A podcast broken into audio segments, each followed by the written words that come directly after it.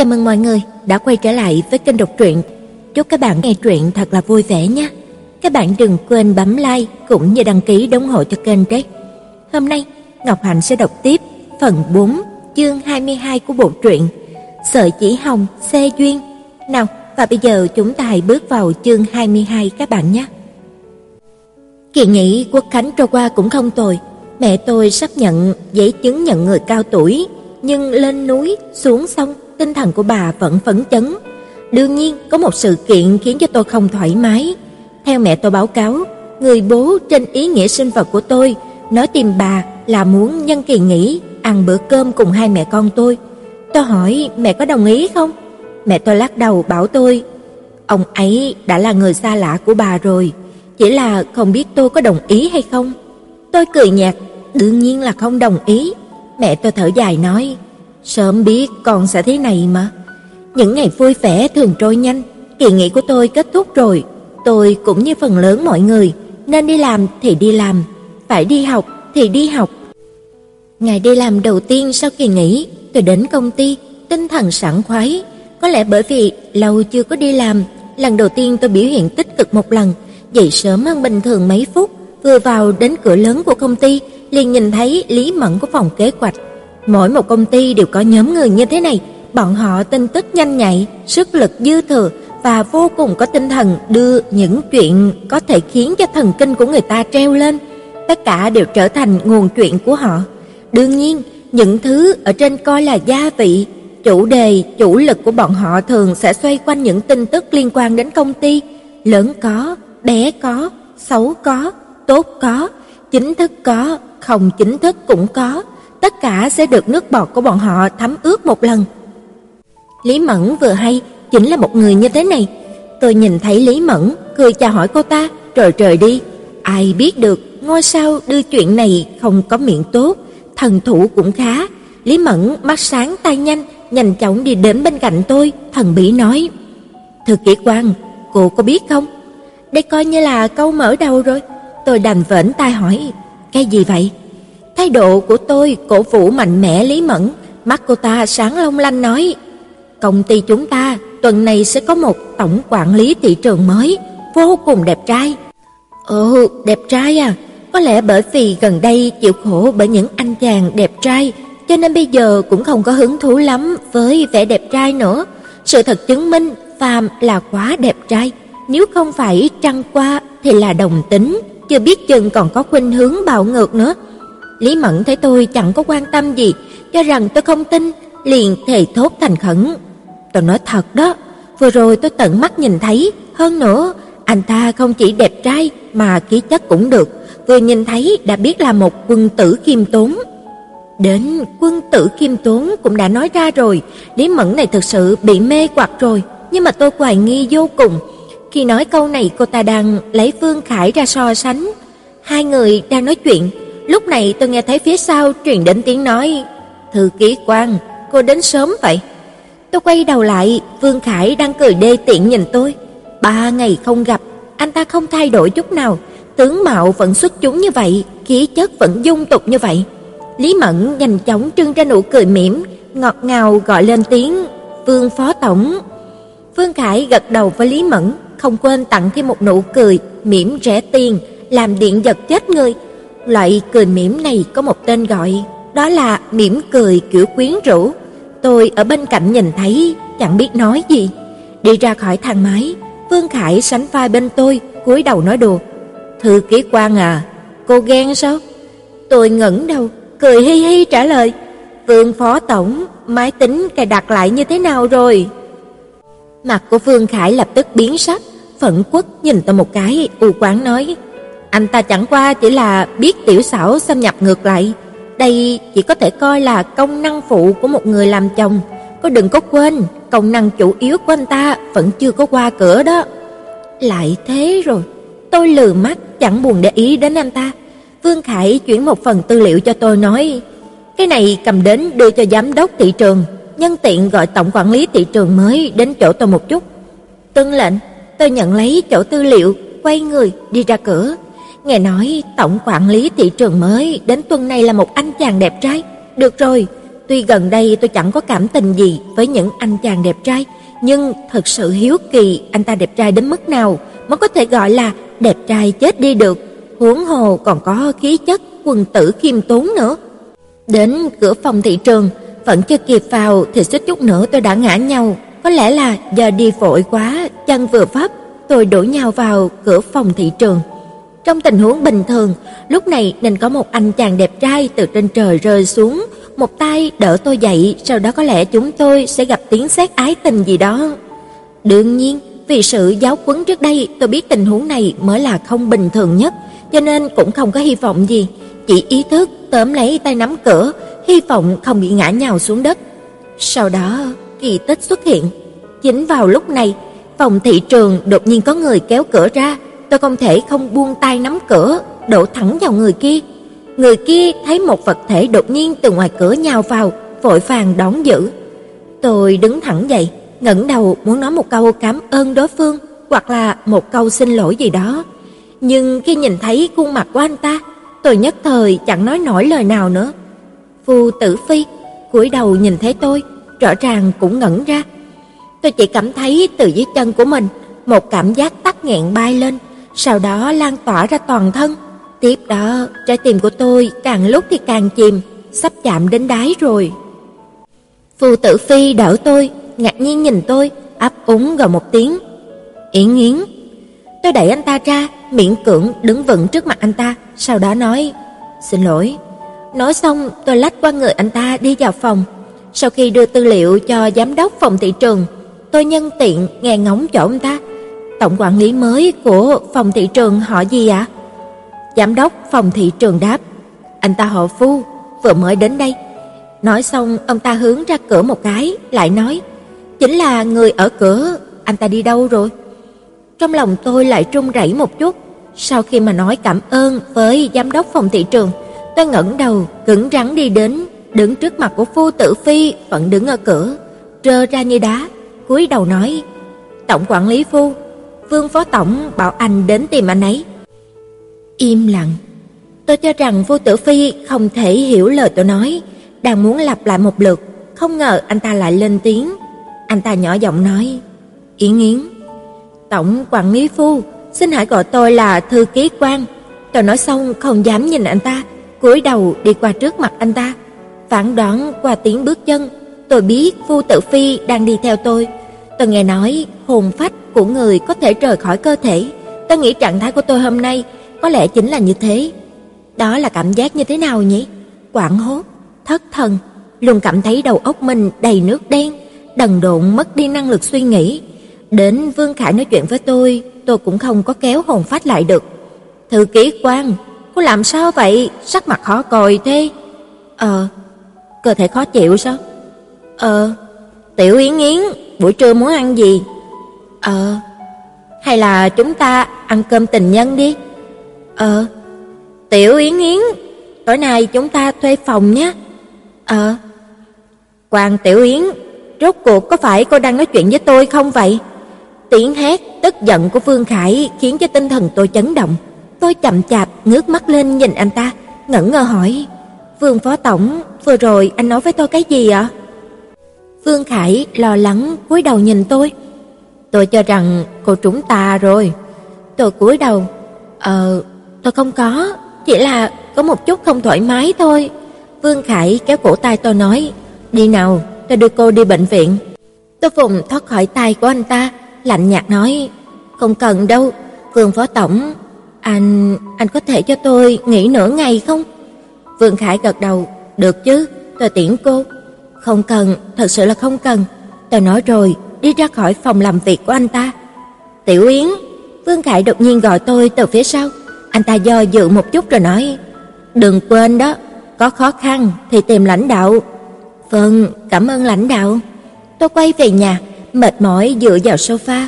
Lúc này tôi đã cảm thấy sức lực toàn thân mình như là bị rút sạch. Vì sao lại gặp anh ta? Thế giới rộng lớn thế này, vì sao lại là anh ta chứ? Cả đời này tôi không muốn gặp lại anh ta nữa. Nhưng mà vì sao còn phải gặp lại anh ta chứ? Tôi rõ ràng đã quên anh ta rồi nhưng vì sao vừa nhìn thấy anh ta thì đầu óc đã trống rỗng? Vì sao anh ta lại gọi tôi là Yến Yến? Anh ta có tư cách gì chứ? Tôi cảm thấy hơi lạnh, mùa thu đến rồi, trời quả nhiên chuyển lạnh rồi. Tôi nhìn ánh mặt trời của ngày thu chiếu xuyên qua thảm trải sàn trong phòng khách, nhớ rất rõ, trong ngày thu ánh nắng rực rỡ đó, anh ta đứng dưới ánh mặt trời, cười tủm tỉm gọi tôi Yến Yến. Nhưng bây giờ anh ta có tư cách gì chứ? Đột nhiên cảm thấy vô cùng mệt mỏi. Mệt quá rồi, phải nghỉ ngơi một chút nhỉ? Thế là tôi ngã xuống sofa, nặng nề chìm vào giấc ngủ. Mơ hồ có người mở cửa, đóng cửa, sau đó bước chân đến gần. Lúc này tôi bị tiếng ồn làm cho tỉnh giấc, nhưng vẫn nhắm mắt nằm trên ghế sofa không muốn dậy. Giang Ly đi đến gần, cúi xuống nói: "Đồ ngốc nghếch này."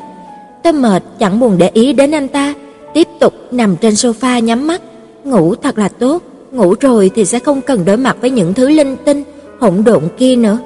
Lúc này trên người tôi đột nhiên nặng hơn một chút, hóa ra là Giang Ly hiếm khi có lòng tốt, lấy ở ngoài đắp cho tôi. Tôi dụi dụi mắt, ngồi dậy, nhìn anh ta vẫn đứng trước sofa, liền nhỏ giọng nói một câu, "Anh về rồi." Giang Ly vừa thấy tôi tỉnh, lập tức bất mãn phê bình tôi. "Cô làm sao vậy? Gọi điện thoại không nghe máy, về trước cũng không nói một tiếng, hại tôi mất công chạy một vòng." Tôi cúi đầu ồ một tiếng rồi nói xin lỗi. Có lẽ thái độ của tôi khiến cho Giang Ly rất là ngạc nhiên. Lúc này anh ta cũng quên quở trách tôi, mặt khom lưng, nâng khuôn mặt của tôi lên cẩn thận nhìn một chút, kinh ngạc nói: "Cô bị sao thế? Sao mà kinh hồn bạc vía vậy?" Tôi cúi đầu, lạnh tanh nói: "Chẳng có liên quan gì đến anh." Giang Ly đứng dậy, khoanh tay trước ngực nói: "Nó thật là có chút quan hệ đến tôi. Cơm cô đã làm xong chưa?" Tôi lắc lắc đầu, vừa mới tỉnh ngủ. Giang Ly nhăn mày tức giận, "Quang Tiểu Yến, cô quá đáng quá rồi." Tôi vừa mở miệng muốn nói, nước mắt lại chảy ra, muốn ngừng cũng không ngừng được. Chương 23. Giang Ly quỳ xuống, ngạc nhiên nhìn mặt tôi. "Cô, cô khóc à?" Thừa lời, "Anh không nhìn thấy sao?" Ngữ khí của Giang Ly ôn hòa hơn một chút. Cô khóc trông xinh hơn cười. Tôi ngước mắt, nhìn khuôn mặt đang kề sát của anh ta, thật sự muốn đấm một cái cho anh ta lệch mặt. Giang Ly đứng dậy rồi ngồi xuống sofa, tiện tay cầm một tờ giấy ăn đưa cho tôi. Da mặt dày như vậy cũng có thể khóc như thế này, ai đã ức hiếp cô vậy? Tôi nhận lấy tờ giấy, chỉ lau nước mắt không nói gì. Đúng vậy, vì sao tôi phải khóc? Ai ức hiếp tôi? Chẳng có ai cả. Còn nữa, ai nói là tôi mặt dày? Giang Ly dựa vào ghế sofa, chẳng để ý chút nào nói: "Có phải cô lại bỏ việc rồi không? Đây cũng chẳng phải là vấn đề gì lớn mà, tôi nuôi cô."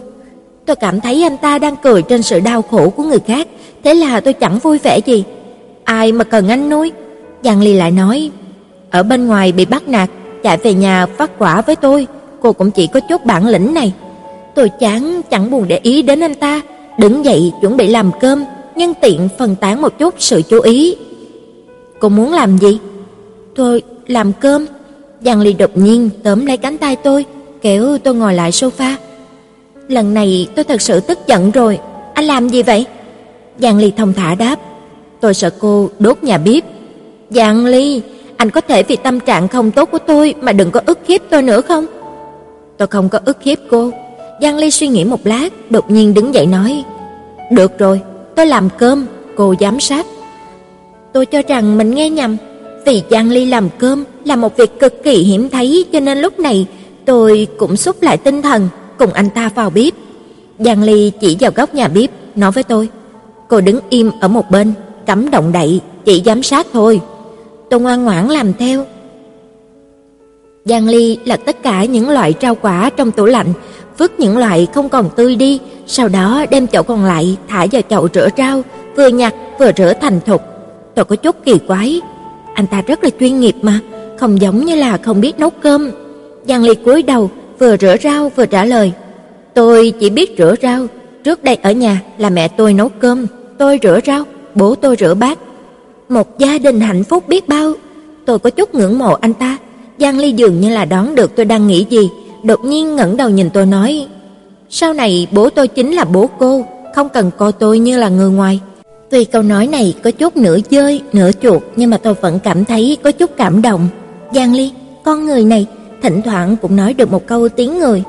Giang Ly rửa rau xong, liền đem cà rốt, rau diếp đắp lại thành một đống, tay trái rụt ra phía sau, tay phải cầm dao băm phập phập phập. Tôi kinh hãi, rất lâu sau mới sực tỉnh, sau đó tôi run rẩy nói: "Giang Ly, anh bầm xương sườn sao?"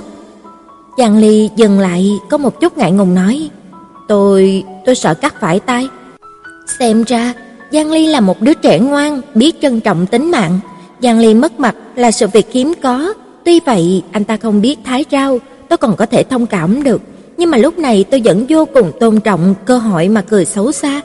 Giang Ly không tức giận, mặt không đỏ, thở không dốc, tiếp tục băm chỗ rau củ đáng thương kia. Nhìn thấy một đống rau quả màu sắc hỗn độn trên thớt, trong đầu tôi lại nảy ra một từ ngữ cực kỳ đáng sợ, sát vụn. Băm được một lát, Giang Ly thu dao về vô cùng hài lòng nhìn tôi rồi hỏi: "Cũng không tồi nhỉ?" Thoảng trung rẩy, nói trái với lòng mình: "Cũng được. Vậy thì bước tiếp theo nên làm gì?" Tôi nhìn đống rau suy nghĩ một chút, cuối cùng đau đớn hạ quyết tâm, hay là xào lên nhé. Thế là Giang Ly nhanh nhẹn nổi lửa, bừng chỗ rau vừa mới thái đến, đổ vào trong nồi, sau đó dùng xẻng đảo lung tung trông rất là ra dáng. Tôi kìm không được mà cười vang, vội vàng bước lên trước nói, "Không phải thế này, không phải thế kia, anh phải rửa nồi trước, sau đó cho dầu vào rồi mới cho rau." Giang Ly tắt ga, quay người chỉ chỉ vào góc tôi vừa mới đứng. Quay lại đó đứng. Khí thế của tôi nhất thời sụt giảm một nửa, tôi ngoan ngoãn đứng quay lại, sau đó tôi tỉnh ngộ. Mẹ kiếp, vì sao tôi phải nghe lời anh ta vậy? Thế là tôi không phục, dừng lời của anh ta phản bác. Giang Ly, tôi sợ anh thiêu nhà bếp thôi. Giang Ly chẳng hề để bụng trả lời. Không sao, có cô rồi. Đây là lời gì chứ? Giang Ly, đợi nồi nóng rồi mới cho dầu. Ây da, đừng có cho nhiều quá. Anh ngốc à, đợi một chút mới cho rau vào. Được rồi, được rồi, có thể cho rồi, sau đó cho xì dầu vào, đó là giấm mà. Bụng lửa rồi kìa, tôi lập tức ôm đầu quỳ xuống đất. Tuy tôi thường xuyên xào rau nhưng mà sự kiện bùng lửa này vẫn tương đối hiếm gặp, hơn nữa tôi rất là sợ lửa. Giang Ly vội vàng đẩy vung nồi, không hề quản hốt. Anh ta quay đầu, nhìn thấy bộ dạng của tôi đắc ý nói: Chiêu này ở trong trường mẫu giáo đã học qua rồi. Tôi chừng hững, tôi không hiểu, người rõ ràng không biết nấu cơm là anh ta, vì sao cuối cùng người bị cười nhạo lại là tôi? Giang Ly có cảm giác thành công, đổ rau xào vào một cái đĩa, à không, là chậu. Đúng vậy, bạn không nhìn sai, tôi không viết sai, đích xác là một cái chậu, bởi vì đĩa không có đựng nổi. Xào xong rau, anh ta lại chưa hết do dự nói, còn phải nấu thêm chút gì nữa chứ? Hay là chừng thêm một chút canh trứng nhé. Tỷ lệ sai hỏng của canh trứng tương đối là thấp. Đương nhiên, còn có một nguyên nhân chính khác là trừ trứng gà ra thì chúng tôi không có nguyên liệu nào khác. Giang Ly gật gật đầu, biểu thị đồng ý với cái ý kiến này, rồi nấu canh trứng. Tôi có lòng tốt nhắc nhở anh ta. Giang Ly, anh vẫn chưa có cắm cơm lên. Đúng, còn cắm cơm. Giang Ly nhìn quả trứng trong tay, tự nói với mình, cắm cơm trước hay là nấu canh trứng trước? Anh có thể làm cùng một lúc. Cùng lúc, mọi người đều hiểu đây là ý gì chứ? Giang Ly lại nhìn tôi chẳng hiểu gì, vô cùng không chắc chắn hỏi. Có thể làm cùng một lúc sao? Thừa lời, đương nhiên là có thể. Thế là Giang Ly vo vo gạo, đặt vào trong nồi cơm điện, cho nước, cắm điện, sau đó anh ta đập mấy quả trứng vào trong bát, dùng thìa đẩy gãy lên, toát mồ hôi thiệt. Khuấy một lát, đây vẫn là tôi dạy nha, cho thêm dầu mè và muối, cũng là tôi dạy này. Sau đó nữa, anh ta làm một động tác vô cùng mạnh mẽ, đến mức khiến cho tôi nhất thời không phản ứng được. Anh ta bưng bát trứng đã khuấy xong, mở nồi cơm đang nấu ra, sau đó ào một cái, dứt khoát đổ trứng gà vào trong nồi cơm vẫn còn chưa chín. Tôi đứng ngay ra tại chỗ, nhìn nước sôi ùng ục, trộn lẫn trứng gà và cơm, phát cuồng, cười nhạo cái thế giới này mà. Hết rồi, hết sạch rồi. Giang Ly đắc ý dùng đũa khuấy khuấy cái thứ trong nồi cơm một chút, sau đó quay đầu nhìn tôi, phát hiện ra cái vẻ không bình thường của tôi. Thế là anh ta cẩn trọng hỏi, sao nào, không đúng ở đâu sao? Đùa à, đúng ở đâu chứ? Giang Ly cẩn thận suy nghĩ một chút, vô tội nói, không sai mà, toàn bộ làm như cô nói, vo gạo, đập trứng nấu cùng. Nấu cùng, hóa ra là anh ta hiểu nấu cùng nghĩa là như vậy. Tôi lấy bẫy một chút, dựa lưng vào tường, miễn cưỡng đứng vững. Khi mà Giang Ly bưng chỗ đồ ăn khủng khiếp anh ta đích thân làm vào trong phòng ăn, tôi vẫn đứng đờ trong phòng bếp. Trong đầu óc của tôi cứ lặp đi lặp lại một câu. Đây không phải là sự thật, không phải là sự thật. Giang Ly dọn cơm xong, dẫn tôi ra ngoài phòng ăn. Ăn cơm thôi, đừng có giả vờ mất tự nhiên với tôi, lẽ nào còn đợi tôi bón cho cô? Tôi gắng sức phản kháng. Không muốn, không muốn, tôi không muốn ăn cơm. Giang Ly thiếu kiên nhẫn kéo tôi đi. Đã làm xong cho cô rồi thì đừng có đứng núi này mà trông núi nọ. Cô xem, tôi ăn cơm có khi nào lựa chọn đồ ăn đâu. Này này này, đó là bởi vì cơm tôi nấu bình thường, được chưa nào? Giang Ly ẩn tôi ngồi xuống ghế, bưng một bát trứng gà luộc cơm trắng đến trước mặt tôi. Tôi dùng đũa chọc chọc, không dám ăn. Giang Ly nổi giận, ngồi xuống bên cạnh, cướp đôi đũa trong tay tôi. Tôi cho rằng anh ta muốn vứt đi, may quá, vứt đi thì không cần ăn nữa. Nhưng mà Giang Ly lại dùng đũa gấp một miếng hỗn hợp cơm trứng gà, sau đó giữ lấy cổ tôi, đưa miếng hỗn hợp cơm trứng gà kia đến trước mặt tôi, giọng nói trầm thấp: "Nào, ăn mau." Tôi vẫn luôn cho rằng giọng nói trầm thấp, nam tính mang theo khàn khàn là dùng để quyến rũ phụ nữ hoặc là đàn ông. Không ngờ thực ra nó cũng có thể dùng để dụ dỗ, lừa phỉnh người ta ăn uống sao? Đáng tiếc bây giờ sự giác ngộ đối với sắc đẹp của tôi đã lớn hơn trước nhiều rồi, cho nên mặc dù anh ta có sử dụng giọng nói mê quặc như thế nào dụ dỗ tôi, tôi cũng không ăn. Giang Ly không từ bỏ, cúi đầu yếu ớt nói bên tay tôi, "Nếu cô không ăn, hậu quả sẽ rất là nghiêm trọng đó." Tôi cười, ví dụ như hộ giấy, tôi không tin anh có thể thế nào với tôi. Ví dụ như Giang Ly lẩm bẩm, đột nhiên trầm giọng, mát mẻ nói, "Ví dụ như hiếp trước, giết sau." Tôi không nói được gì nữa, suýt chút nữa thì rơi từ trên ghế xuống. "Giang Ly, anh giả mang quá." Giang Ly giữ lấy vai tôi, cười hiếp mắt nói, "Nào, ăn đi, rất ngon đó."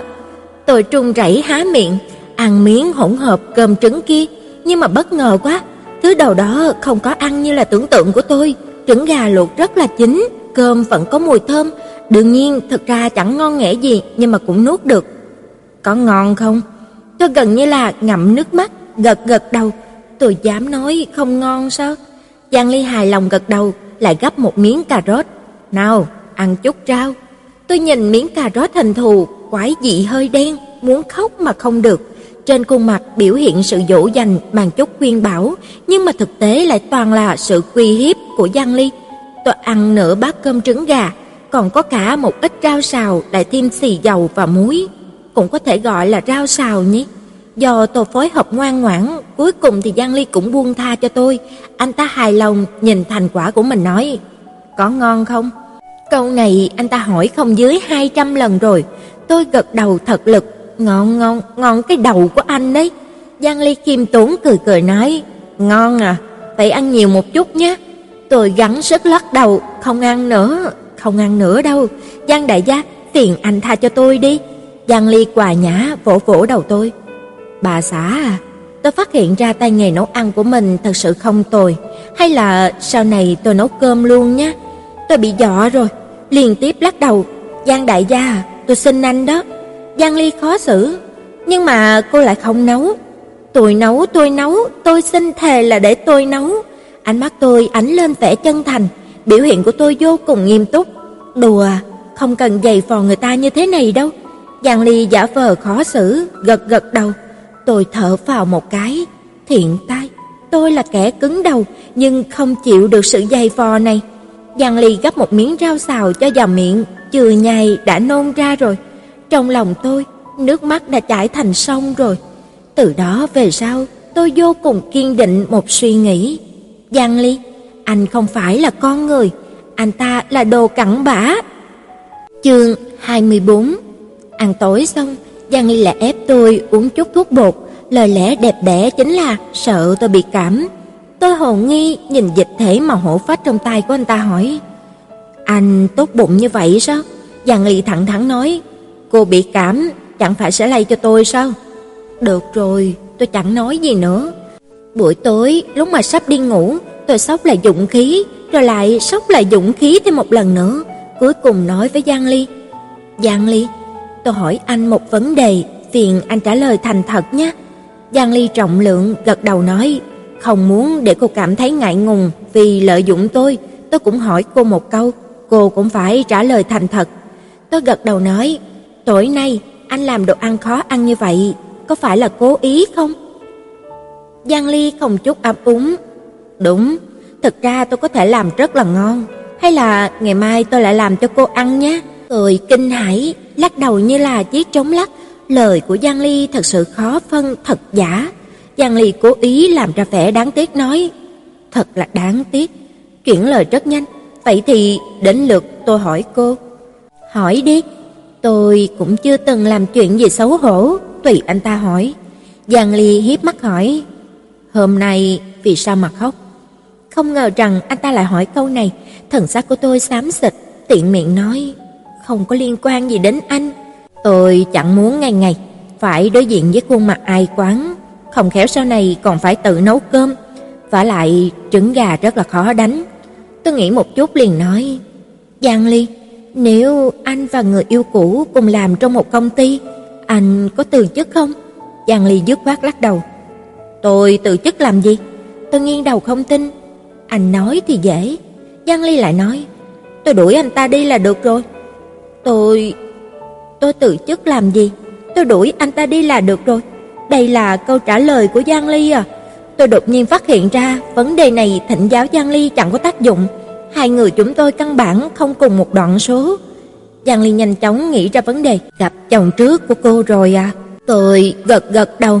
Anh ta là tổng quản lý thị trường của công ty chúng tôi, mà tôi là thư ký của phó tổng. Sau này tiếp xúc sẽ tương đối nhiều nhỉ? Vẫn nên là từ chức thôi.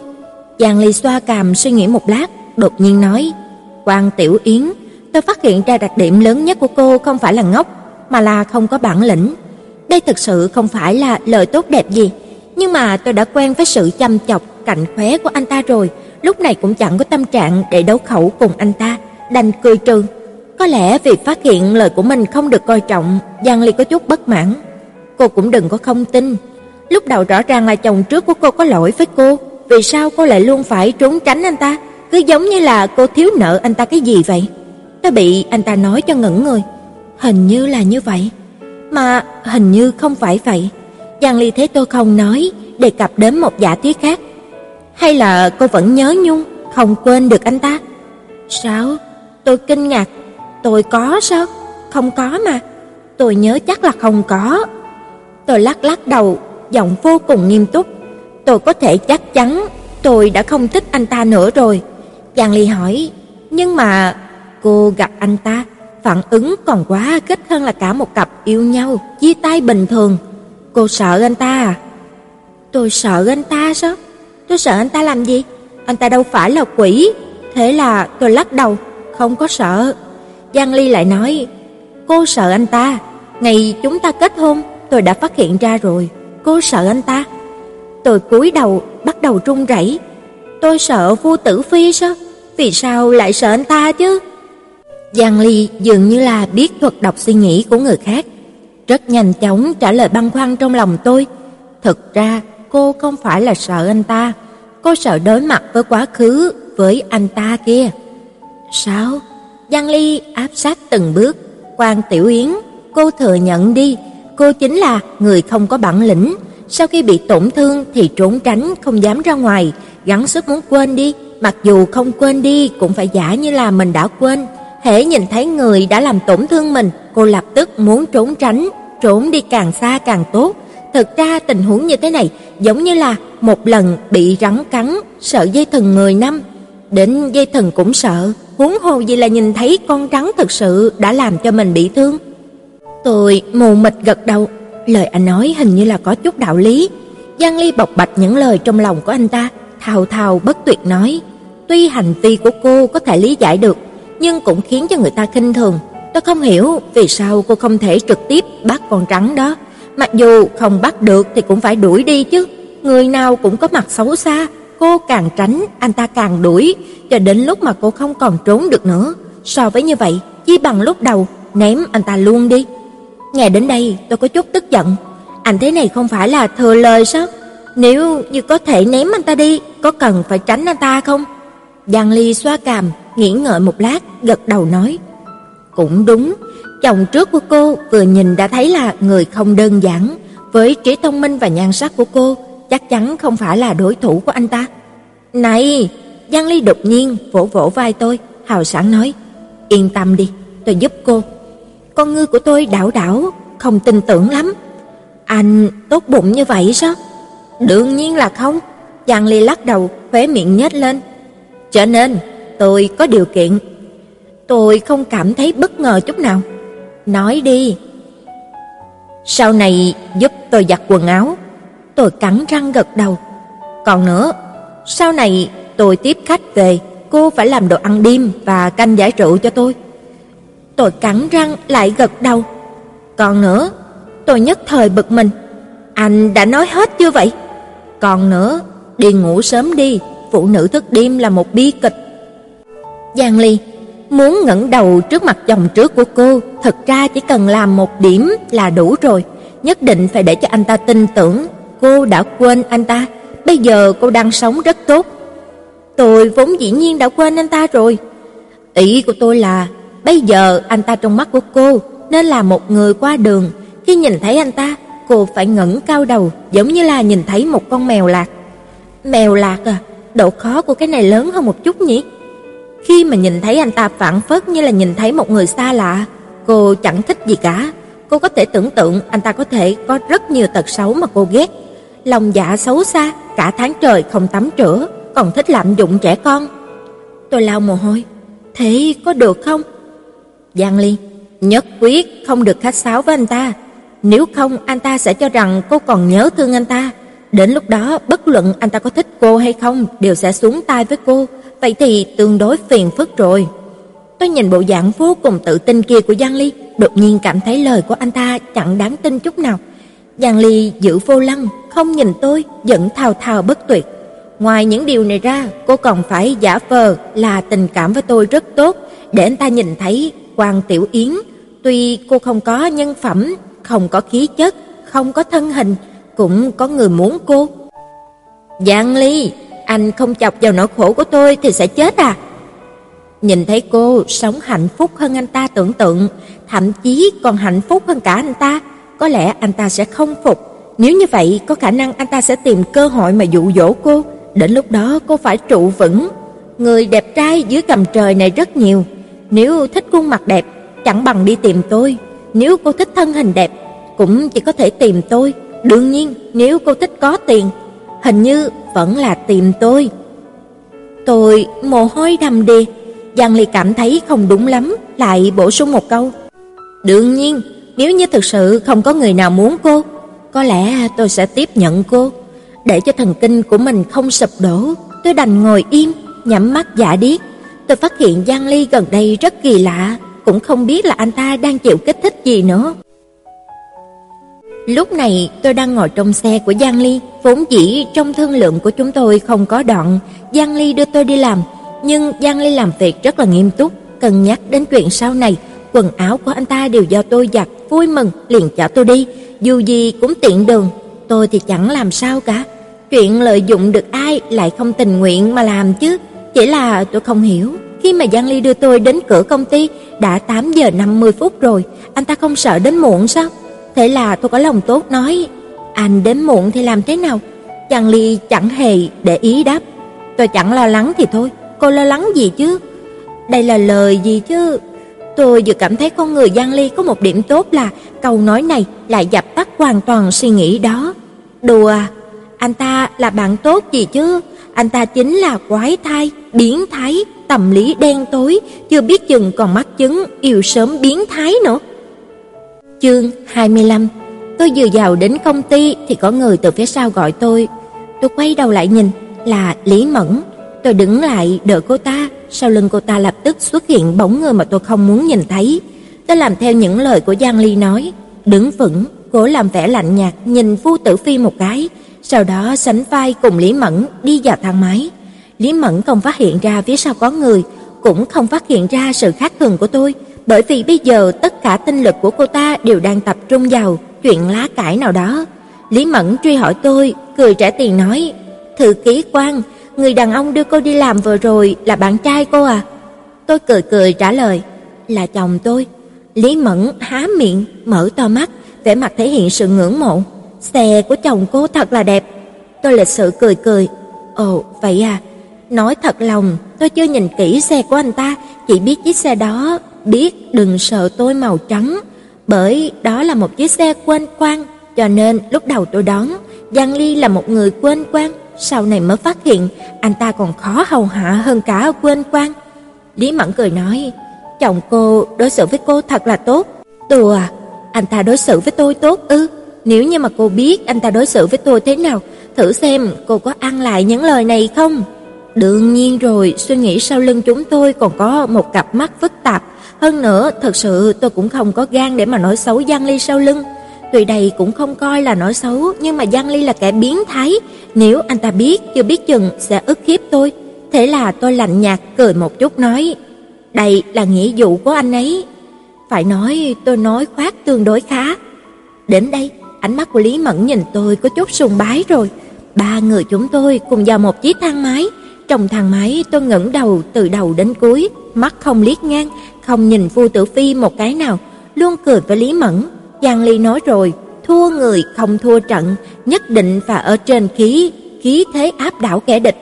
Tôi phát hiện tài Giang Ly này lại nghiễm nhiên trở thành quân sư đầu chó của tôi. Tuy anh ta biến thái nhưng mà trí tệ vẫn còn được. Từ trong thang máy đi ra, tôi thở phào một cái, bất luận thế nào, hôm nay cũng không mất mặt. Sau 4 năm tôi và Vu Tử Phi chia tay, đây là lần đầu tiên, hôm nay cấp trên của tôi xem ra rất là mệt mỏi, có lẽ là hôm qua vận động quá sức chăng? Vương Khải nhìn thấy tôi, sốc lại tinh thần chào hỏi. Cô vẫn tốt chứ? Nó bị anh ta hỏi đến mức chẳng hiểu gì. Tôi có cái gì không ổn? Vương Khải lắc đầu, bộ dạng rất là đau khổ. Quan Tiểu Yến, tôi đánh giá cao EQ của cô. Hôm qua cô hồn bay phách tán, dường như là ngày sắp tận thế đến rồi. Tôi còn cho là xảy ra chuyện lớn gì. Không ngờ rằng hôm nay cô lại quạt bát vui vẻ, uổng công tôi cả đêm lo lắng. Tôi cảm thấy anh ta đang nói khoác, thế là dũng cảm bóc mẻ anh ta. Tối qua chưa biết chừng anh còn cùng mỹ nữ nào đó tiêu giao ấy chứ, làm sao còn nhớ đến tôi, coi tôi là đồ ngốc à? Vương Khải lập tức trưng ra bộ dạng thề thốt thành khẩn, trong giọng nói còn mang chút thất vọng. Tôi nói thật đó, tối qua tôi gọi cho cô nhưng mà cô dập máy. Càng nói càng không đáng tin, anh có gọi cho tôi sao? Sao tôi không biết nhỉ? Làm sao có thể Tiểu Yến Yến cô thật là không có chút lương tâm. Tôi bị anh ta làm cho thiếu kiên nhẫn. Được rồi, được rồi, tôi phải làm việc rồi, phiền Vương phó tổng anh nói chút công việc đi. Vương Khải chẳng hề phòng vo, móc điện thoại ra, ép tôi xem nhật ký cuộc gọi. Tôi không xem, anh ta liền dùng thân phận cấp trên ra lệnh cho tôi, còn quên quan nói sẽ trừ lương tôi. Thiện tai, sao tôi đi đến đâu cũng bị ức hiếp như vậy chứ? Tôi nhìn lướt qua nhật ký cuộc gọi của Vương Khải, đúng là khoảng 9 giờ tối hôm qua anh ta đã có điện thoại cho tôi một lần. Chuyện này cũng kỳ quái, tôi đành lôi điện thoại của mình ra xem. Quái, gặp ma rồi, trong nhật ký điện thoại của tôi cũng có một ghi nhớ như thế này. Vương Khải tối qua thật sự có gọi cho tôi, nhưng mà sao tôi chẳng nhớ chút gì nhỉ? Trong nhật ký cuộc gọi hiển thị rõ là 9 giờ 10 phút. Lúc đó tôi đang tắm. Được rồi, nếu như điện thoại của tôi không trúng gió, đương nhiên nó trúng gió cũng không thể tự mình mà ngắt cuộc gọi. Vậy thì nhất định là Giang Ly làm rồi. Nhưng mà anh ta làm gì mà tắt điện thoại của tôi? Anh ta có ý gì chứ? Phương Khải dựa vào ghế lẩm bẩm. Chó cắn lã động tân, lòng tốt bị coi là gan thừa. Trên thế giới này luôn có một nhóm người như vậy. Bọn họ tàn nhẫn, ích kỷ, bọn họ không có lương tâm, bọn họ đối đãi với cấp trên của mình lạnh như băng mùa đông vậy. Tôi trùng rẫy cắt ngang lời anh ta. "Xin lỗi, hôm qua, hôm qua tâm trạng của tôi không tốt lắm, cho nên đã quên mất." Vương Khải rõ ràng không tình nguyện nghe tôi giải thích, bóp vai cho tôi, tôi sẽ tha thứ cho cô. Sao tôi phải làm như vậy chứ? Vương phó tổng, nhìn vào thân phận của người làm công như tôi đây, phiền anh nói cho tôi về việc chính đi, 10 giờ sáng hôm nay anh phải họp, buổi chiều." Vương Khải xua xua tay, giả vờ mệt mỏi, hết hơi nói: "Hôm nay có thể nào không nói chuyện công việc không?" Tôi nhìn bộ dạng mệt mỏi như là sắp chết của anh ta, cũng có chút mềm lòng, dù gì chết trên bàn làm việc cũng chẳng phải là chuyện gì hay ho, thế là tôi hỏi: "Vậy nói cái gì?" Vương Khả suy nghĩ một chút nói: "Hay là chúng ta đi chơi đi?" "Hả?" Tôi ngẩn ra, "Đi chơi à? Cái này mà anh cũng nghĩ ra?" Nhưng mà nhìn vào ánh mắt vô cùng hy vọng của anh ta, tôi lại không nhẫn tâm nói không, dù gì thì với trạng thái bây giờ anh ta cũng chẳng có cách nào mà làm việc được. Vậy ra ngoài chơi đi, huống hồ anh ta muốn trốn làm, tôi cũng không cần lo lắng bị bắt. Nghĩ đến đây, tôi gật gật đầu, trốn làm có tiền công, sao lại không chứ? Vương Khải thấy tôi đồng ý, bỗng nhảy khỏi ghế, không sai, chính là nhảy, động tác này của anh ta phải gọi là nhanh nhẹn, nhanh nhẹn đến mức mà thỏ nhìn thấy cũng phải toát mồ hôi. Sau đó anh ta đi vòng qua bàn làm việc, kéo tay tôi đi ra ngoài, vừa đi vừa nói: "Chúng ta đi chơi gì? Đi bơi hả? Đánh bowling hay cô biết đánh gôn không?" Tôi kinh hãi nhìn bộ dạng hưng phấn của anh ta, nào có biểu hiện gì là suy nhược đâu. Mẹ kiếp, lại bị lừa rồi. Tôi và Dương Khải nảy sinh tranh chấp kịch liệt về vấn đề đi đâu chơi. Hai bên không ai nhường ai, đàm phán một hồi thì rơi vào khủng hoảng, vì tôi kiên trì không ngừng ngoan cường, bất khuất, Vương Khải cuối cùng cũng chịu thỏa hiệp, đồng ý đưa tôi đến khu giải trí. Vậy mà anh ta vẫn không phục, bổ sung thêm một câu: "Tiểu Yến, cô thật là không biết khiến cho người ta thích." Chẳng mấy chốc, anh ta lại cười hì hì nói: Nghe nói trong một số phim truyền hình không chính thống, trai gái hẹn hò đều thích đi khu giải trí. Sau khi mà tôi và Phương Khải quyết định đi khu giải trí, định đến trung tâm thương mại mua hai bộ đồ bình thường, trang phục nghiêm túc, mặc nơi công sở dọa người ta là được rồi, nếu mặc Âu phục đi đến khu giải trí, vậy thật là kỳ dị. Đương nhiên, tiền mua quần áo cũng là Vương Khải trả, ai bảo người khởi xướng là anh ta chứ. Với nguyên tắc lo trước lãnh đạo, tôi đưa Phương Khải đi mua một chiếc áo phông, quần bò và giày thể thao. Bộ đồ đó mặc lên người của anh ta không chỉ đẹp trai mà còn thêm vẻ hơi lưu manh. Có lẽ bởi vì quen biết anh ta, có lẽ bởi vì đầu óc của anh ta phức tạp, tóm lại bất kể anh ta mặc cái gì, tôi đều cảm thấy khí chất dung tục của anh ta vô cùng xuất chúng và khó che lấp. Vương Khải kéo tôi vào một cửa hàng chuyên bán đồ hiệu, chỉ một bộ đồ được bày ở vị trí trung tâm, bảo tôi thử. Sở dĩ là để nhấn mạnh đồ nữ, bởi vì còn có đồ chuyên dành cho nam tương ứng. Đây là bộ đồ tình nhân, từ áo phông, quần bò, thêm vào là mũ, dài, ngay đến tóc cũng là cùng một loại. Nhưng bộ đồ nữ này thật sự rất đẹp. Tôi vừa thầm khen gu thẩm mỹ của Phương Khải so với khí chất của anh ta xuất chúng hơn một chút, vừa cầm bộ đồ lên đi vào phòng thử. Từ phòng thử đồ đi ra, nhìn mình trong gương, nhất thời cảm thấy mình dường như là trẻ ra mấy tuổi, điều này khiến cho tâm trạng của tôi tốt hơn nhiều. Tôi tự ngắm mình trong gương một lát, đi tìm Vương Khải thì phát hiện không thấy anh ta đâu.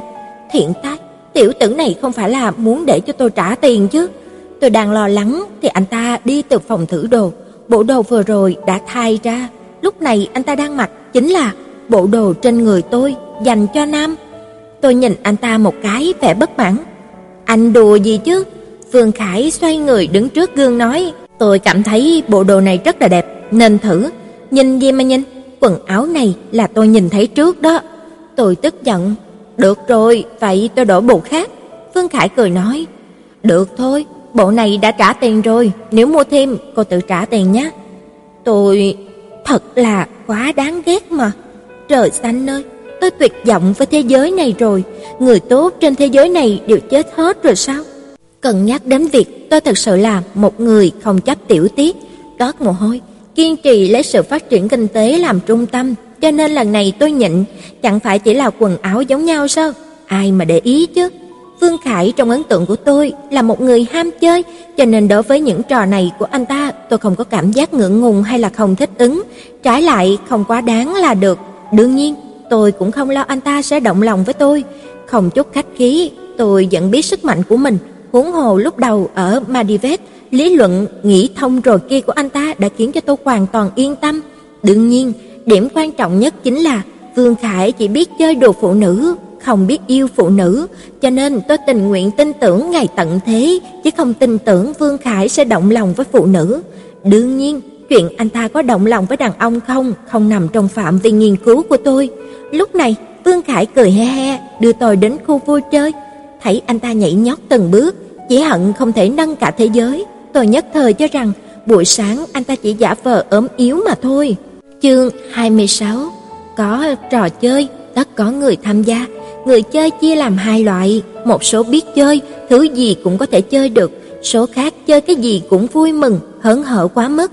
Vương Khải rõ ràng thuộc vào loại người sau, tôi thấy kỳ quái, một lão thanh niên 28 tuổi như anh ta, vui chơi phát cuồng trong khu giải trí giống như là học sinh tiểu học. Người không biết, có khi còn cho rằng anh ta là bệnh nhân tâm thần. Huống hồ lúc trước anh ta một mực phản đối đến khu giải trí, nhưng nhìn bộ dạng của anh ta bây giờ, dường như thế giới này không có chỗ nào vui chơi, vui hơn là khu giải trí vậy. Thiện tai. Vì sự thích thú của vị lãnh đạo nào đó, chúng tôi ở trong khu vui chơi cho đến là lúc sắp đóng cửa mới nghỉ. Vương Khải nhảy từ trên đu quay xuống, cười he he nói: "Tiểu Yến, chúng ta đi ăn gì chứ?" Lời của Vương Khải nhắc nhở tôi, tôi dỗ vào đầu một cái nhớ ra, chết rồi, tôi còn phải nấu cơm cho Giang Ly, bây giờ là mấy giờ rồi? Tôi vừa nói vừa móc điện thoại trong túi, ngữ khí của phương Khải có chút kinh thường. 5 giờ 40, chẳng phải chỉ là một bữa cơm sao? Cô nói với anh ta một tiếng chẳng phải là được sao? Tôi gật gật đầu đồng ý, đang định gọi điện thoại cho Giang Ly thì phát hiện không thấy điện thoại đâu. Tôi nhớ rất rõ, tôi nhét điện thoại vào trong túi quần rồi mà. Vương Khải thấy tôi sờ tìm một lượt trên người không thấy, liền hỏi: "Sao vậy?" Tôi làm mặt như là đưa đám trả lời: "Mất điện thoại rồi." Vấn đề quan trọng là tôi không nhớ số của Giang Ly. Vương Khải vỗ vỗ vào vai tôi, xúi dục: "Mất thì cũng mất rồi, hôm nay cô cứ chơi cho thoải mái đi, anh ta cũng không thể vì một bữa cơm mà cãi nhau với cô chứ." Tôi cảm thấy lời này chẳng có đáng tin. Lần trước chỉ vì một bữa cơm mà Giang Ly đòi ngủ riêng, tuy anh ta cũng đồng ý là sẽ không tùy tiện đòi ngủ riêng nữa, nhưng mà điều kiện là tôi cũng không thể tùy tiện không nấu cơm cho anh ta. Vương Khải nhìn bộ dạng khó xử của tôi, buồn bã nói: "Được rồi, được rồi, bây giờ tôi đưa cô về." Tôi gật đầu, chỉ có thể là như vậy. Giang Ly kia là một người biến thái, tôi sợ anh ta rồi. Vương Khải nói một cách nghiêm túc: "Tiểu Yến Yến, cô ở trong nhà thật là không có địa vị." Tôi khóc đây, đến anh ta cũng nhìn ra được rồi. Vương Khải lại cười hì hì nói: "Chi bằng cho chồng cô nghỉ đi, dựa dẫm vào tôi nhé." Tôi lừ mắt, đối với luận điệu điên rồ này của Vương Khải, tôi cũng chẳng lấy làm gì lạ. Khu giải trí cách nhà tôi tương đối khá xa, mất khoảng một giờ đi xe, hơn nữa phải đi qua mấy điểm giao thông tắc nghẽn, vì vậy cả thời gian đi và đường tắt, chúng tôi mất trọn vẹn 2 giờ mới đến được dưới lầu nhà tôi. Tôi nhảy xuống xe, vẫy tay với Phương Khải, đang định lên lầu nhưng lại nhìn thấy Giang Ly. Anh ta đang xách một túi đồ to, đúng lúc cũng muốn lên lầu. Tôi nhìn thấy anh ta, ngượng ngùng cười, chào hỏi. Khéo quá. Còn chưa đợi Giang Ly nói, vương Khải đã xuống xe, anh ta đi đến trước mặt tôi, đưa cho tôi một túi giấy cười nói: "Quần áo của cô." Tôi đón lấy, cười với anh ta: "Hôm nay cảm ơn anh, dù gì tôi cũng đã trốn làm hợp pháp mà." "Không có gì, quần áo của cô hôm nay khiến tôi rất hài lòng." Vương Khải nói, nhe răng cười với tôi. Tôi tối sầm mặt, đứng nguyên tại chỗ, chẳng biết làm thế nào. Lúc này mặt của Giang Ly không chút cảm xúc, anh ta nhìn tôi và Vương Khải một lượt từ trên xuống dưới, đánh giá một hồi, sau đó vẫn không chút biểu cảm nói: "Đi thôi, hôm nay tôi nấu cơm." Tôi lập tức bị câu này dọa cho hồn bay phách tán, đứng nguyên tại chỗ không dám động đậy. Lông mày của Giang Ly không nhíu lại một chút nào. Anh ta lôi tôi đi lên lầu. Tôi chắc chắn Vương Khải sẽ cảm thấy kỳ quái. Giang Ly cũng đồng ý nấu cơm rồi, vì sao tôi còn không vui chứ?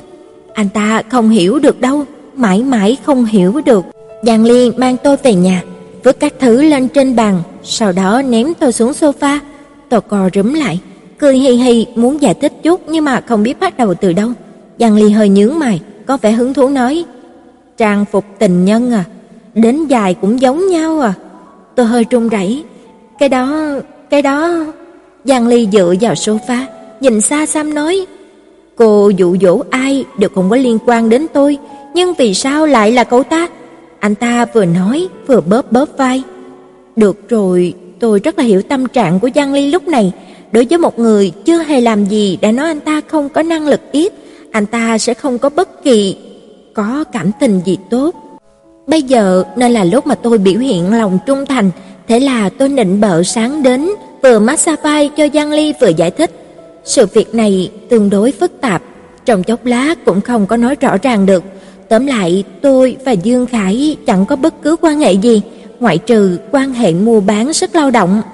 Giang Ly nhướng mày nói, vậy có một điểm cô có thể giải thích rõ, vì sao hôm nay lại chẳng nói tiếng nào, đã rời khỏi công ty, cô cũng phải gọi một cuộc chứ. Mặc dù cô không gọi điện thoại, vậy khi mà tôi gọi cho cô cũng nên nghe một cuộc chứ.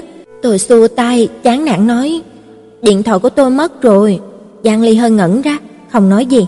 Tôi cho rằng anh ta sẽ cười nhạo tôi ngốc, thế là Giang Ly lại an tâm hưởng thụ sự massage của tôi. Một lát sau, đột nhiên nói, sự phục vụ của cô khiến tôi rất hài lòng. Thiện tác, anh học ai cũng được, đừng có học Phương Khải, người đó chẳng có tốt đẹp gì. Được sự khẳng định của Giang Ly, tôi khẽ thở vào một cái, sau đó cẩn thận hỏi, "Vậy thì bây giờ tôi có thể nấu cơm cho anh ăn không?" Giang Ly nhắm mắt, xua xua tay, "Đi đi." Thế là tôi mang chỗ đồ trên bàn lật đật chạy vào trong bếp. Tôi phát hiện ra cuộc sống của tôi thật là bi kịch. Đến làm cơm cho Giang Ly mà cũng phải dỗ dành anh ta, hỏi anh ta xem có được hay không. Buổi tối, tôi hưởng thụ báo cáo với Giang Ly kết quả cuộc chiến của ngày hôm nay. Trọng điểm là phong thái và khí thái không chút sợ hãi, vô cùng tự nhiên của tôi trước mặt Vu Tử Phi, đương nhiên còn phải hỏi han Giang quân sư chỉ thị tiếp theo. Lúc này Giang Ly đang ngồi trước máy tính xem cái gì đó, anh ta nghe tôi báo cáo xong, vẫy vẫy tay, thế là tôi sáng đến trước màn hình máy tính của anh ta. Tôi nhìn trang web kia một lát rồi nói: "Trang web này nhìn rất là quen, hình như là đã thấy ở đâu rồi." Giang Ly kinh ngạc nhìn tôi một cái. "Đây là lóc của cô mà." "Ờ, lóc của tôi, đợi một chút, sao anh biết được đây là lóc của tôi?" Giang Ly trả lời chẳng có đúng câu hỏi. Những thứ trong blog của cô đơn giản như là trình độ tiểu học. Này, anh ta lại nói, một tháng gần đây, khách ghé thăm blog của cô năm lượt, trong đó có bốn lượt đều là dùng một địa chỉ AB. Tôi không hiểu, sau đó thì sao? Sau đó tôi tiện tay kiểm tra, phát hiện người dùng IP này tên là Vu Tử Phi. Tôi không nói gì, Giang Ly ngước mắt nhìn tôi một cái rồi nói: "Chồng trước của cô có phải tên là Vu Tử Phi không?" Tôi quệt mồ hôi. "Giang Ly, anh thật không hổ danh là cao thủ." Nhưng tôi có chút không hiểu. "Giang Ly, rốt cuộc anh muốn làm gì đấy?" Giang Ly khẽ hé cặp môi mỏng, thốt ra mấy tiếng, thể hiện ân ái. Tôi run rẩy, vẫn chưa phản ứng lại được, anh ta đã vào phần thao tác phía sau của blog. Sau đó tôi kinh hãi lắc lắc anh ta. "Anh, anh, anh làm sao có thể đăng nhập vào lót của tôi được?" Giang Ly nhìn tôi như là kẻ đần độn, thản nhiên nói: "Nếu là trộm của một cao thủ, có lẽ sẽ có một chút phiền phức, nhưng mà trộm của kẻ ngu ngốc thì dễ như trở bàn tay." Rất rõ ràng, tôi chính là kẻ ngu ngốc trong lời của anh ta, hoặc là một trong số những kẻ ngu ngốc. Thế là tôi nổi khùng, tôi phẫn nộ, tôi kéo cổ tay của Giang Ly, đau lòng nhức óc nói: "Xin anh đó, chuyện bị ỏi thế này anh đừng có làm nữa được không? Anh đừng có hết lần này đến lần khác làm giảm đầu đức tối thiểu của mình chứ." Giang Ly từ từ gỡ ngón tay của tôi ra, còng khóe môi. "Tôi cũng vì muốn tốt cho cô, nếu như cô tự mình xử lý blog thì rất khó để anh ta biết được chúng ta rốt cuộc ân ái như thế nào." Tôi tức giận nói, "Chúng ta không hề ân ái." Giang Ly chẳng buồn để đáp, "Không sao cả, chẳng qua chỉ là để cho cô có thể ngẩng đầu trước mặt người yêu cũ, làm giả một chút thì cũng có sao đâu." Tôi dò tóc, phát hiện anh ta nói hình như là cũng có chút đạo lý, thế là tôi đành nói, "Vậy, vậy thì tôi tự làm là được rồi, không cần phiền đến Giang đại tiên sinh. Cho dù anh làm, tôi cũng phải tự mình sửa lại." Muộn rồi. Giang Ly nói, tặng kèm một nụ cười làm điên đảo chúng sinh. Tôi đã đổi mật khẩu. Thế là một khoảng thời gian rất dài sau đó, tôi đều phải lấy thân phận là khách để tham quan blog của mình. Thiện tai, tôi cảm thấy phận mệnh của mình thật sự gặp ghềnh vô hạn, tương lai của tôi thật sự là hắc ám. Lúc sắp ngủ, khi mà tôi đang tưởng niệm chiếc điện thoại của mình, đột nhiên nhớ ra việc tắt điện thoại mà Vương Khải nói với tôi sáng nay. Thế là tôi hỏi Giang Ly, "Giang Ly, tối qua Vương Khải gọi điện cho tôi, vì sao anh tắt máy?" Giang Ly trả lời. Chẳng phải cô đang tắm sao? Hơn nữa tên đó thật sự là đáng ghét. Xem ra câu ông chồng không có năng lực ít kia của Vương Khải thật sự gây thiệt hại nặng cho tâm hồn của Giang Ly, nhưng tôi cảm thấy vẫn không bình thường lắm. Vậy sau khi tôi tắm xong, sao anh không nói với tôi? Giang Ly trả lời rất là thẳng thắn. Tôi quên mất. Này, nếu anh ta có chuyện gì thì sao? Giang Ly kinh bỉ nói, chẳng qua chỉ là một người bạn trên mạng, có thể có chuyện nghiêm túc gì chứ. Giang Ly vẫn luôn cho rằng Vương Khải chỉ là bạn trên mạng của tôi, mà những ngày qua khi mà anh ta đưa đón tôi đi làm cũng chưa từng gặp mặt Vương Khải, vốn muốn nói cho anh ta, Vương Khải chính là cấp trên của tôi, nhưng mà nghĩ lại, chuyện này dường như là chẳng có liên quan gì đến anh ta. Tôi nói ra chưa biết chừng còn bị anh ta cười nhạo. Giang Ly thấy tôi không nói là hỏi, "Không phải cô có gì với người bạn trên mạng kia chứ? Tôi thấy cô đói quá mà chẳng chọn đồ ăn đó." Tiểu tử đó vừa nhìn đã biết chẳng phải là người tốt. Tôi cảm thấy đến lúc để thể hiện mê lực của mình rồi, thế là nói dối không hề chớp mắt. Chuyện đó cũng chẳng có cách nào, anh ta cứ quấn lấy tôi, tôi thấy cũng kỳ quái, vì sao rất nhiều anh chàng đẹp trai có khuynh hướng tâm lý bình thường đều giống như là ruồi nhặn vây lấy tôi vậy, phiền chết đi được. Giọng của Giang Ly chậm rãi bay đến, có lẽ là bởi vì trông cô tương đối giống phân bò nhỉ. Tôi, tôi lật người, quay lưng lại với anh ta, cổ họng tắc nghẹn không nói được gì. Ngủ thôi, ngủ thôi. Giang Ly lại nói, tóm lại, cô thích làm gì thì làm. Tôi chẳng vui vẻ gì đáp lại, không phiền anh phải hao tâm tổn sức, nếu cô bị người ta bán, tôi cũng chẳng lo chuột đâu. Đương nhiên, một đống phân cũng chẳng đáng giá bao nhiêu tiền. Tôi chỉ biết ngậm ngùi im lặng. Chương 27 Buổi sáng tôi đang ngồi trước gương chỉnh lại dung nhan, Giang Ly đột nhiên nói, "Cô buộc tóc lên đi." Tôi nhất thời không rõ anh ta muốn làm gì. "Hả?" Giang Ly lấy ra một chiếc kẹp nhỏ từ trong tủ nữ trang của tôi, nhắc lại, "Buộc tóc lên đi." "Vì sao chứ?" Giang Ly dùng chiếc kẹp nhỏ cốc lên đầu tôi nói, "Đương nhiên có tác dụng, nhanh chút, nếu không cô sẽ đến muộn đó." Tôi đành ngoan ngoãn nghe lời, buộc tóc lên. Sau đó Giang Ly đi đến phía sau, cầm một chiếc kẹp nhỏ, kẹp mạnh vào sau gái của tôi. Á, đau quá. Tôi cất tiếng kêu thảm thiết, ôm lấy cổ, quay đầu hung dữ nhìn anh ta. Anh muốn làm gì? Giang Ly vô tội nói, thể hiện ân ái mà. Ân ái gì chứ, rõ ràng là anh đang mưu sát tôi. Giang Ly nói rất là nghiêm túc, sau khi ân ái sẽ để lại dấu vết, cô phải thể hiện cái này. Tôi sững lại một lát, tiếp đó hiểu ra ý của anh ta, mặt tự nhiên nóng rực. Cái đó mọi người đều hiểu sao? Giang Ly nhìn khuôn mặt của tôi một cái, mờ ám nói, thật không ngờ cô cũng biết xấu hổ. Thiện tai, lão nương cũng là một cô gái đó, hơn nữa tôi còn chưa ân ái cùng ai nữa. Giang Ly kéo tay tôi ra, chuẩn bị kẹp thêm một lần nữa vào sau cổ tôi. Tôi ôm cổ sống chết không buông, thế là anh ta dọa dẫm, nếu cô không phối hợp tôi đành dùng miệng cắn thôi. Được rồi, so với bị Giang Ly cắn, tôi lựa chọn bị kẹp cái này, dù gì cũng chẳng có chết người. Thế là sau đó, trong phòng văng vẳng, nghe tiếng kêu thảm thiết của cô gái nào đó. Đợi công việc ngược đãi của Giang Ly hoàn tất, tôi một dám hỏi một chuyện không rõ. Giang Ly, vì sao anh chỉ kẹp phía sau mà không kẹp vào phía trước vậy? Bởi vì phía sau cô không tự nhìn thấy được, đột ngốc. Hiểu rồi, Hóa ra kịch bản là thế này, phía sau cổ của tôi có dấu vết ân ái, bản thân tôi cũng không biết, thế mà hôm nay lại ngốc nghếch buộc tóc lên, sau đó hưng phấn chạy đi làm. Nhưng mà, thế này chẳng phải sẽ có rất là nhiều người nhìn thấy sao? Vậy thì rất là mất mặt. Thế là tôi nói với Giang Ly nghi vấn của mình, Giang Ly dịu dàng nói: "Đúng vậy, không phải bây giờ cô mới nghĩ đến chứ. Tôi đau đớn đến muốn chết, nhưng tôi vẫn chưa hết băn khoăn Vậy nếu hôm nay tôi không gặp Vu Tử Phi thì sao? Giang Ly vô cùng thản nhiên đáp. Vậy thì ngày mai tiếp tục làm, sớm muộn gì thì cũng có một ngày cô gặp anh ta. Hết bàn cãi, đây là chủ ý quỷ quái gì chứ? Vì kiệt tác của Giang Ly, sáng nay suýt nữa tôi đi làm muộn. Tuy tôi không biết những dấu vết trên cổ của mình, nhưng tôi thật sự không có kỹ năng diễn xuất ưu tú như là Giang Ly. Cho nên vừa đến cửa của công ty liền chột dạ, cứ cúi đầu đi. Buổi chiều tan làm, Giang Ly bảo tôi khi mà cúi đầu, dấu vết kia sẽ càng hiện rõ. Lúc đó tôi thật sự muốn chết. lại nói tôi cúi đầu đi vào phòng làm việc của Vương Khải, muốn hỏi lãnh đạo xem có chỉ thị gì mới không. Vương Khải đang nhàn nhã dựa vào sofa đọc báo, bưng một cốc cà phê đáng ghét giả vờ uống.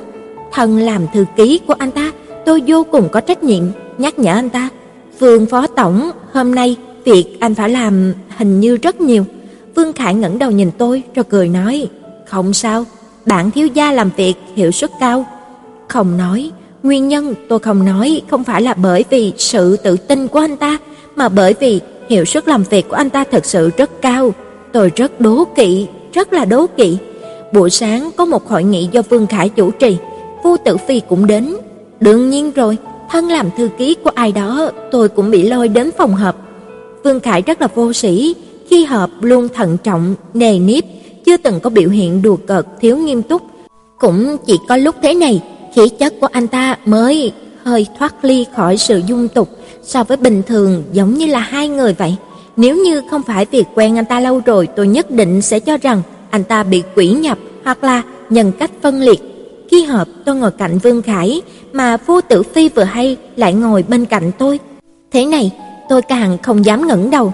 Đối với nội dung của hội nghị, bản thân tôi chẳng có hứng thú gì, thêm vào đó bây giờ trong lòng rất là hỗn loạn, cho nên tôi gục trước bàn, ngay ra nhìn màn hình máy tính. Tôi đang nghĩ rốt cuộc Phu Tử Phi có nhìn thấy dấu vết ân ái trên cổ của tôi không? Nếu như nhìn thấy rồi, anh ta sẽ có phản ứng gì?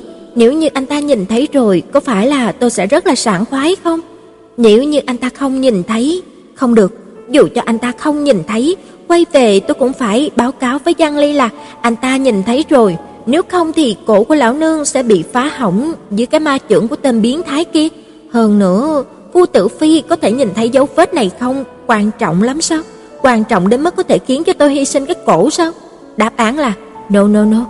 Tôi đang thất thần, đột nhiên có người đẩy đẩy cánh tay tôi, giọng nói quen thuộc và dung tục của Vương Khải truyền đến.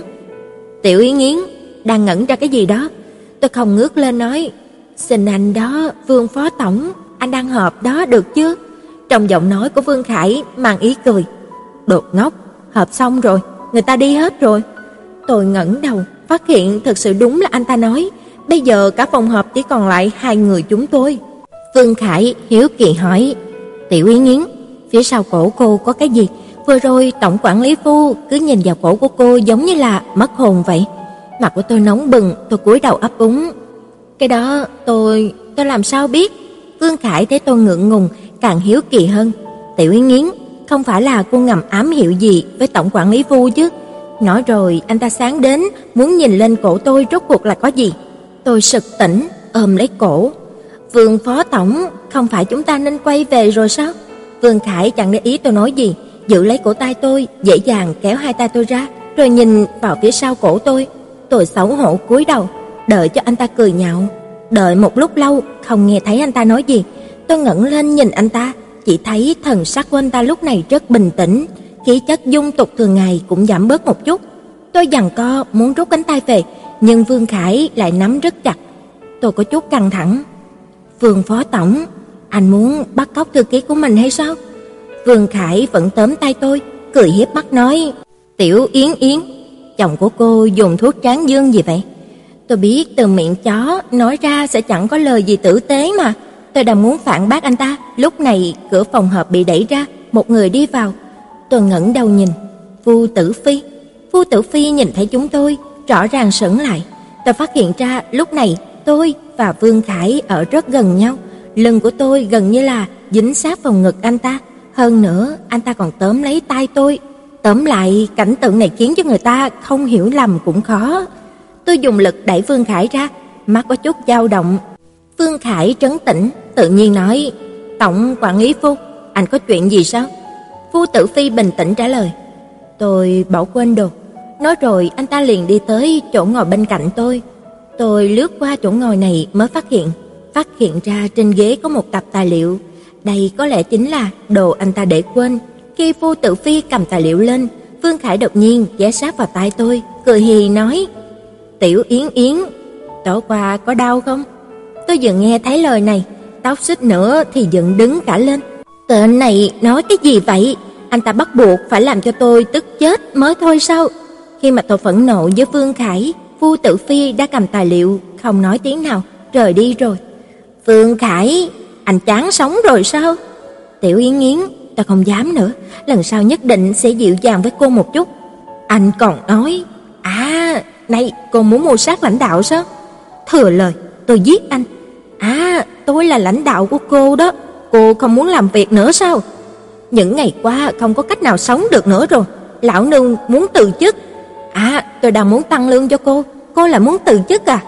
Tăng bao nhiêu? 10%, thế nào? À, 20%, 20%. À, trời ơi, 30% nhé. Không, 50%, không thể nhiều hơn được nữa. À trời ơi, tăng gấp đôi, gấp đôi, tăng nhiều hơn nữa thì là bao nuôi luôn rồi. Tôi hạ bút ký tên, hài lòng, mãn nguyện, vỗ vỗ tay, sau đó chọc vào vai của Vương Khải, cười hiếp mắt nói: "Lương tăng gấp đôi, bắt đầu từ ngày mai." Vương Khải cúi đầu ủ rũ, hừ hai tiếng, coi như là đồng ý. Chẳng trách tên Giang Ly biến thái kia thích ức hiếp người, quả nhiên cảm giác ức hiếp người thật là sảng khoái. Buổi chiều tan làm, trời chợt đổ mưa, tôi đứng trước cửa công ty, trông giống như là hòn đá phộng phu, nhìn xe cộ qua lại trước mặt, đợi một lát không thấy bóng dáng của Giang Ly đâu, bình thường giờ này anh ta đã đến rồi. Thiện tai, cái tên Giang Ly này chắc là ghét trời mưa phiền phức, cho nên dứt khoát không đến rồi. Sau khi khẳng định suy đoán này, tôi có chút thất vọng, khi cần đến thì chẳng thấy bóng dáng đâu. Hôm nay trời mưa như thế này, nói lớn không lớn, nói nhỏ cũng không nhỏ, hơn nữa bây giờ đã là mùa thu, nếu như bị ướt chắc sẽ bị cảm, cảm cúm sẽ rất đau đầu, cảm cúm sẽ phải uống thuốc, cảm cúm còn có thể phải tiêm, tôi thoáng run rẩy, không nghĩ, không nghĩ tiếp được nữa. Đúng lúc đó tôi do dự rốt cuộc có nên xông ra ngoài hay không. Vu Tử Phi đột nhiên xuất hiện trước mặt tôi, tay cầm một chiếc ô. Anh ta cúi đầu nhìn tôi, mở miệng mấy lần, cuối cùng nói: "Yến, thư ký quan, tôi tiễn cô nhé." Tôi lắc đầu, lão nương tình nguyện bị cảm cúm đến mức phải tiêm, chứ không nhận sự giúp đỡ của anh ta. Phù Tử Phi định thần nói, tôi chỉ lấy danh nghĩa một đồng nghiệp, muốn tiễn cô về. Tôi còn chưa mở miệng thì phía sau có người tiếp lời. Nếu không thì anh còn muốn lấy danh nghĩa gì? Tổng quản lý phu. Tôi quay đầu, Phương Khải cầm một chiếc ô lòe loẹt, cười hi hi đến, cân nhắc chuyện hôm nay anh ta chịu thiệt dưới tay tôi, Thế là tôi có chút chột dạ không quay mặt lại, không dám nhìn anh ta. Vương Khải chẳng phải là ngọn đèn thiếu dầu, nếu anh ta muốn tìm tôi báo thù thì làm thế nào? Tôi nghiêng mặt nhìn ra bên ngoài, cách không xa có bóng người cao ráo đang cầm ô đi về phía tôi.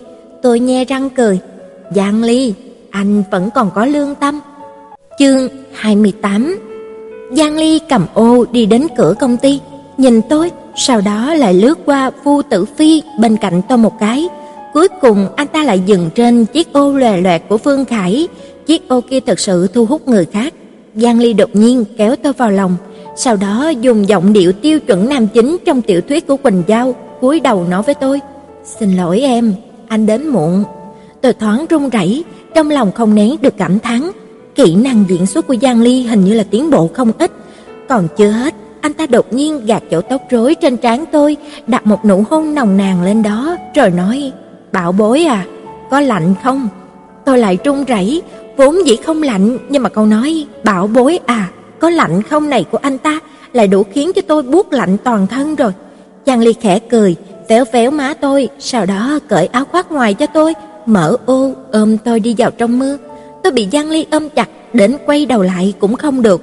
Không biết Vu Tử Phi nhìn thấy bộ dạng hạnh phúc của tôi thế này có cảm giác thất bại không nữa. Giang Ly đột nhiên cúi đầu xuống, hôn lên trán tôi, nhẹ nhàng nói: "Không cần nhìn nữa, cô thắng rồi." Tôi đưa tay lên lau trán, "Đã thắng rồi mà anh còn hôn à?"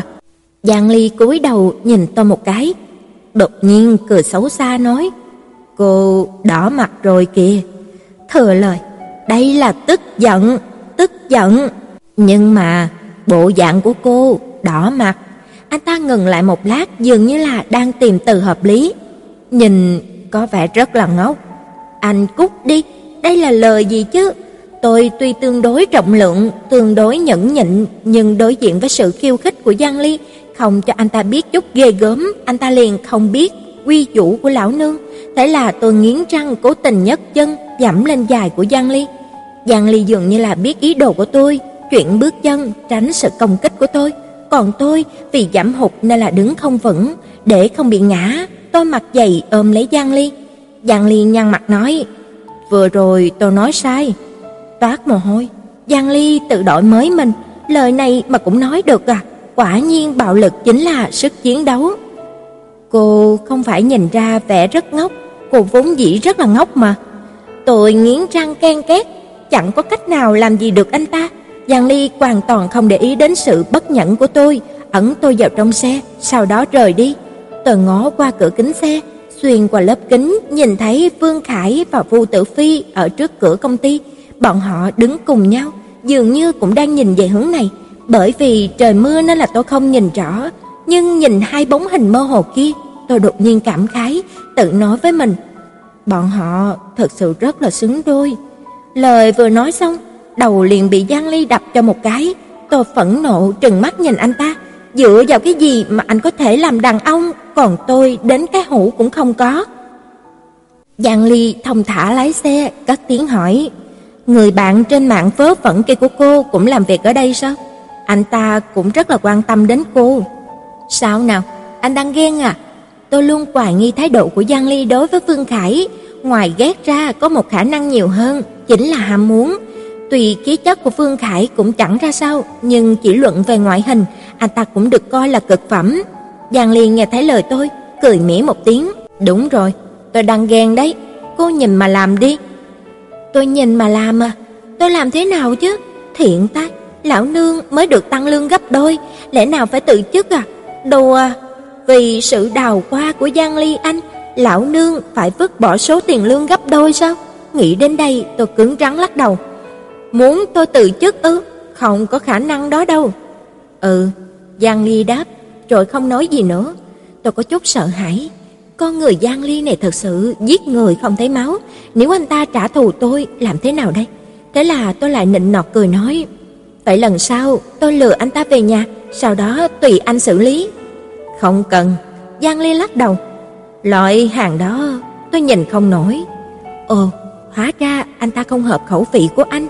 Trong đầu của tôi đột nhiên hiện ra hình ảnh của Tiết Vân Phong, vẫn là loại hình như tiểu miễn nam, anh ta có vẻ hợp khẩu vị hơn. Giang Ly tập trung lái xe, không nói gì nữa. Lúc mà sắp đến nhà, anh ta đột nhiên nói: "Bạn trên mạng của cô họ Vương à? Anh ta có quan hệ gì với Vương Thành Hải không?" Vương Thành Hải? Cái tên nghe quen tai quá. Giang Ly giải thích, Vương Thành Hải là đại cổ đông của tập đoàn Nam Tinh, công ty của cô thuộc tập đoàn Nam Tinh đấy. Tôi vỗ vào cái đầu một cái, nhớ ra rồi. Đúng rồi, Vương Thành Hải là bố của anh ta. Đột nhiên, xe phanh gấp, tôi chẳng chuẩn bị chút nào, giật thoát mình. Tôi quay đầu, muốn chất vấn Giang Ly, lại phát hiện anh ta đang dùng ánh mắt có chút nguy hiểm nhìn tôi. Trong cái tình huống thông thường, hàm nghĩa biểu hiện của anh ánh mắt này chính là Quan Tiểu Yến phạm lỗi rồi. Giang Ly rất là bất mãn. Tôi bị Giang Ly dọa có chút sợ hãi, cúi đầu không dám nhìn anh ta. Tuy tôi không biết mình phạm lỗi ở đâu, nhưng tôi sợ mà. Quan Tiểu Yến quả nhiên là kẻ không có bản lĩnh. Quan Tiểu Yến, giọng nói của Giang Ly vang lên, có chút u ám, tôi nhát gan lại trung rẩy. Cô đúng là càng ngày càng có khả năng dụ dỗ hả? Toát mồ hôi, là anh ta dụ dỗ tôi, được chứ? Hơn nữa, tôi một mực ngoan cường, bất khuất không chịu để cho anh ta dụ dỗ. Buổi tối, tôi đang gọt táo cho Giang Ly. Được rồi, ở trong nhà tôi không có địa vị, Giang Ly chính là đại địa chủ, nhà tư bản không áp bức đến giọt máu và mồ hôi cuối cùng của tôi thì tuyệt đối không ngừng nghỉ. Còn vì sao anh ta có thể khiến cho quan Tiểu Yến tôi ngoan ngoãn làm việc cho anh ta? Đùa, bạn cho rằng quan Tiểu Yến có thể đấu lại Giang Ly sao? Đừng nói một, cứ coi như là có 10 quan Tiểu Yến thì cũng đấu lại với Giang Ly được không? Thiện tay lại nhắc đến vết thương lòng của tôi, không nói nữa, không nói nữa. Tôi chuyên tâm gọt táo cho Giang Ly đây, nếu mà gọt không tốt, Giang đại gia sẽ không vui, hậu quả sẽ rất là nghiêm trọng. Tôi gọt được một nửa quả táo, điện thoại đột nhiên đổ chuông, là tin nhắn. Tôi nhìn Giang Ly một cái, vẻ đáng thương.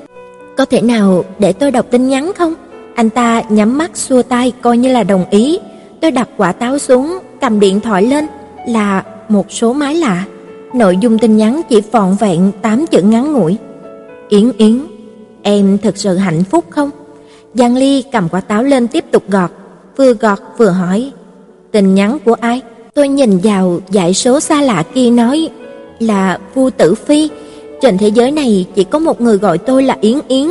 Động tác của Giang Ly không dừng lại, đến đầu anh ta cũng lười chẳng buồn ngẩng đầu lên. Có chuyện gì vậy? Tôi cúi đầu nhìn vào tin nhắn kia, chẳng qua chỉ hỏi thăm một chút. Ồ, người nào đó tiếp tục gọt táo. Tôi nhìn vào tin nhắn của Vu Tử Phi, ngay ra một lúc rồi đột nhiên nói: "Giang Ly, anh có cảm thấy tất cả những điều này đều vô nghĩa không?" "Ừ." Giang Ly ngẩng đầu lên nhìn tôi, không hiểu. Ý tôi là diễn kịch trước mặt của Vu Tử Phi vô nghĩa. Anh nói hai chúng tôi bỏ nhau 4 năm rồi, đã đường ai nấy đi rồi, việc gì tôi phải tranh hơn thua với anh ta chứ? Đến ngay cả bản thân tôi cũng cảm thấy vô vị. Giang Ly đã gọt xong táo, cắt táo thành miếng nhỏ, vừa cẩn thận cắt, vừa chậm rãi hồ vào. Đúng rồi, cô rất vô vị. Này, Giang Ly, nếu anh gặp lại người yêu cũ, anh sẽ làm thế nào? Nên làm thế nào thì làm như thế. Đây không phải là lời bỏ đi sao? Vậy nếu người yêu cũ của anh cởi hết quần áo nằm trên giường, anh sẽ làm thế nào? Ném anh ta ra ngoài. Tôi chẳng tin anh làm sao có thể kìm nén được dục vọng chứ. Vậy thì chụp mấy tấm ảnh khỏa thân của anh ta, nhân cơ hội kiếm một món. Anh bị ỏi quá. Bỏ đi, hay là khởi tố anh ta xông vào chỗ ở của người khác, xâm hại. Quan Tiểu Yến, cô cố chấp quá, cố chấp đến cực đoan.